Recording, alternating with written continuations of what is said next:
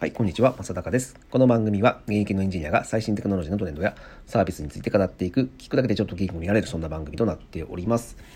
はい、さて今日はですね、すごく、えー、朗報な情報をお知らせします。えーとですね、iPhone がついにですね、そのマスクをつけたまま Face ID ロックが解除できるようになるという、えー、機能がつきます。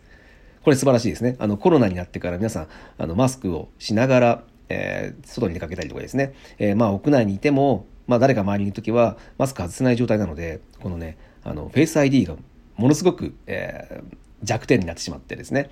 えー、まああの鼻を覆ってマスクをしていると100%ほぼ100%、えー、そのフェイス ID が効かないので、まあ、これは困ったものだということで、まあ、すごく不便な思いをされたと思います。で今回ついにこのマスクをつけたままのフェイス ID ロックの解除ができるようになるんですけど、まあ、ただですね一つ条件があってえっ、ー、と、Apple Watch を持っていることなんですね。うん。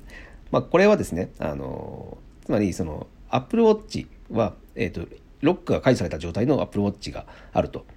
そのことで、えーまあ、その人が本人が必ず近くにいる。そして、えー、iPhone もすぐ近くにある。この状態が、えー、揃っていると、えー、iPhone の、えー、Face ID が、えー、すごく敷居が低くなってですね、えー、マスクをつけたままでも、まあ、本人っぽかったらもうあの解除しちゃうっていう感じですね。うん。まあ、これは、あの、実は、あの、Mac だとすでにありましたよね。うん。あの、アプローチを使って、その Mac のロックを解除する機能は前からあったんですけど、まあ、これを iPhone にも適用するということになります。うん。えっ、ー、と、一応、あの、Apple Watch って、えー、一回解除すると、えー、手から外さない限りは、まあ、解除状態になるので、まあ、一日一回朝つけて、えー、解除しておけば、えーえー、iPhone を解除するときは、えー、マスクをつけたままでも、えー、いつでもできるっていう、えー、素晴らしい状態だと、うん、これすごいいいですよね。でまあ一応このじゃあ誰でもあの近くに、えー、いる人が、まあ、もし iPhone を自分の iPhone をいじって、えー、解除してしまう可能性もあるんですけど、まあ、それも一応、えー、リスク対策として、えーと、ロックが解除された状態、うん、になると解除されるとその Apple Watch に、えーと触覚フィードバックっていうのがあるじゃないですか。あの、手首がトンっていう風に、えー、振動する。あれが来るそうです。なので、えー、まあ、自分が帰ってるときは、あの、それが来た来ても全然、えー、不思議と思いませんけど、まあ、誰かが手に、えー、解除してしまった場合は、まあ、トンと、えー、自分のアプローチに、えー、通知が来る。あれ？解除してない？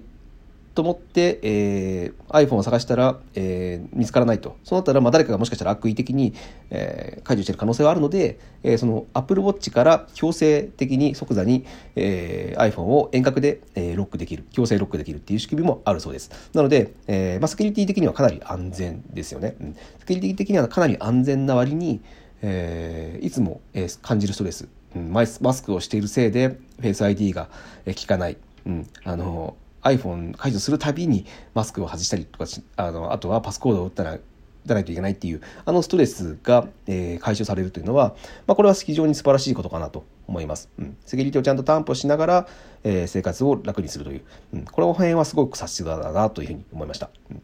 で、まあ、これは、えーと、顔認証はその iPhone に、えー、ログインするときのみの、え、機能で、え、もちろんこれあの、 App Store とかで、えっ、ー、と、支払いをしたりとかですね。あと、なんか、 Safari とか使っていて、パスワードを自動入力するときに、えー、 Face ID を使うと思うんですけど、まあ、そういったところでは、これは機能しないそうです。うん。これは非常に、えー、セキュリティ的に危ないですよね。あの、パスワードとか、えっと、支払いとかっていうのは、まあ、これは、えっ、と、間違っちゃいけないというか、悪用されると困るので、まあ、ここでは、この、えー、アプローチの連携による、えー、解除というのは、えー、適用されませんということですね。うんまあ、この辺のあの設計作りもすごくちゃんとできてるなというふうに思います。はい、で、まあ、これはうんとまだ現時点では、えー、っとできないんですけど、まあ、近々、えー、近々で、えー、iOS のアップデートで、えー、こちらが使えるようになると。うん、アプローチ持ってる人よかったですね。えー、これを、えー、で、Face ID のあのストレスがなくなるっていうのは、えー、素晴らしいことなので、まあ、あの、これきっかけにそのアプローチを買うって人は、えー、かなり増えるのかなと思います。まあ日本だとね、なんかあまりそのえ、これ何使うのみたいな感じで、えー、あんま懐疑的に思われて、えー、使っている人っていうのは、えー、そんなに多くないと思うんですけど、まあこれってもう完全に、えー、誰でも、えー、便利だと感じるものだと僕は思ってるので、まあ、これをきっかけにこの Apple Watch を買う人って、えー、すごく増えるんじゃないかなと、えー、思います。はい。えー、ということで、まあ今日はですね、ちょっとあの、